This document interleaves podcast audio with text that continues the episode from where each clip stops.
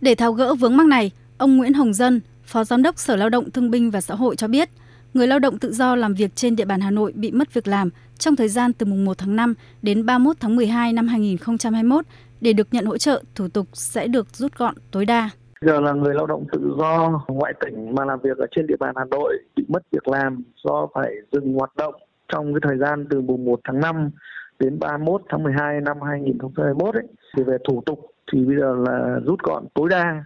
Bây giờ người lao động chỉ cần có một cái đơn theo mẫu và một cái xác nhận tình trạng cư trú của công an xã, phường, thị trấn hoặc là người lao động có chứng minh thư. Thế là đầy đủ các thủ tục để mà được nhận cái hỗ trợ này. Thay vì phải về quê lấy giấy xác nhận, chính quyền các cấp chỉ gửi thông tin người lao động tự do nhận trợ cấp đến nơi họ thường trú hoặc tạm trú bằng email, hòm thư công vụ, bưu điện, song song với việc công khai danh sách trên trang thông tin của đơn vị để xác nhận, tránh việc trục lợi chính sách. Đối với lao động tự do không có giấy tờ, không có xác nhận nơi cư trú, thành phố Hà Nội sẽ áp dụng biện pháp cứu trợ bằng hình thức cung cấp lương thực, thực phẩm thiết yếu. Ông Nguyễn Hồng Dân cho biết thêm. Trong thời gian giãn cách, đúng là người lao động không đi đâu được, sẽ phải thực hiện như thế.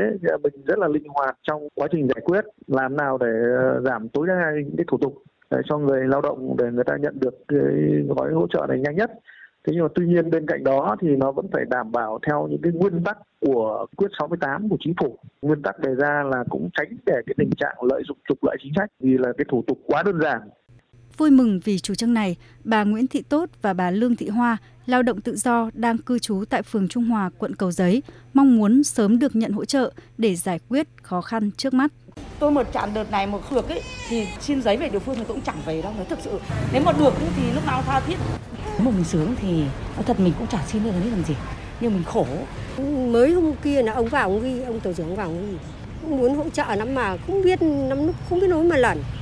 Theo thống kê của Sở Lao động Thương binh và Xã hội Hà Nội, đến ngày 12 tháng 8, các quận, huyện, thị xã đã phê duyệt chi trả cho trên 5.100 lao động tự do với kinh phí 7,75 tỷ đồng.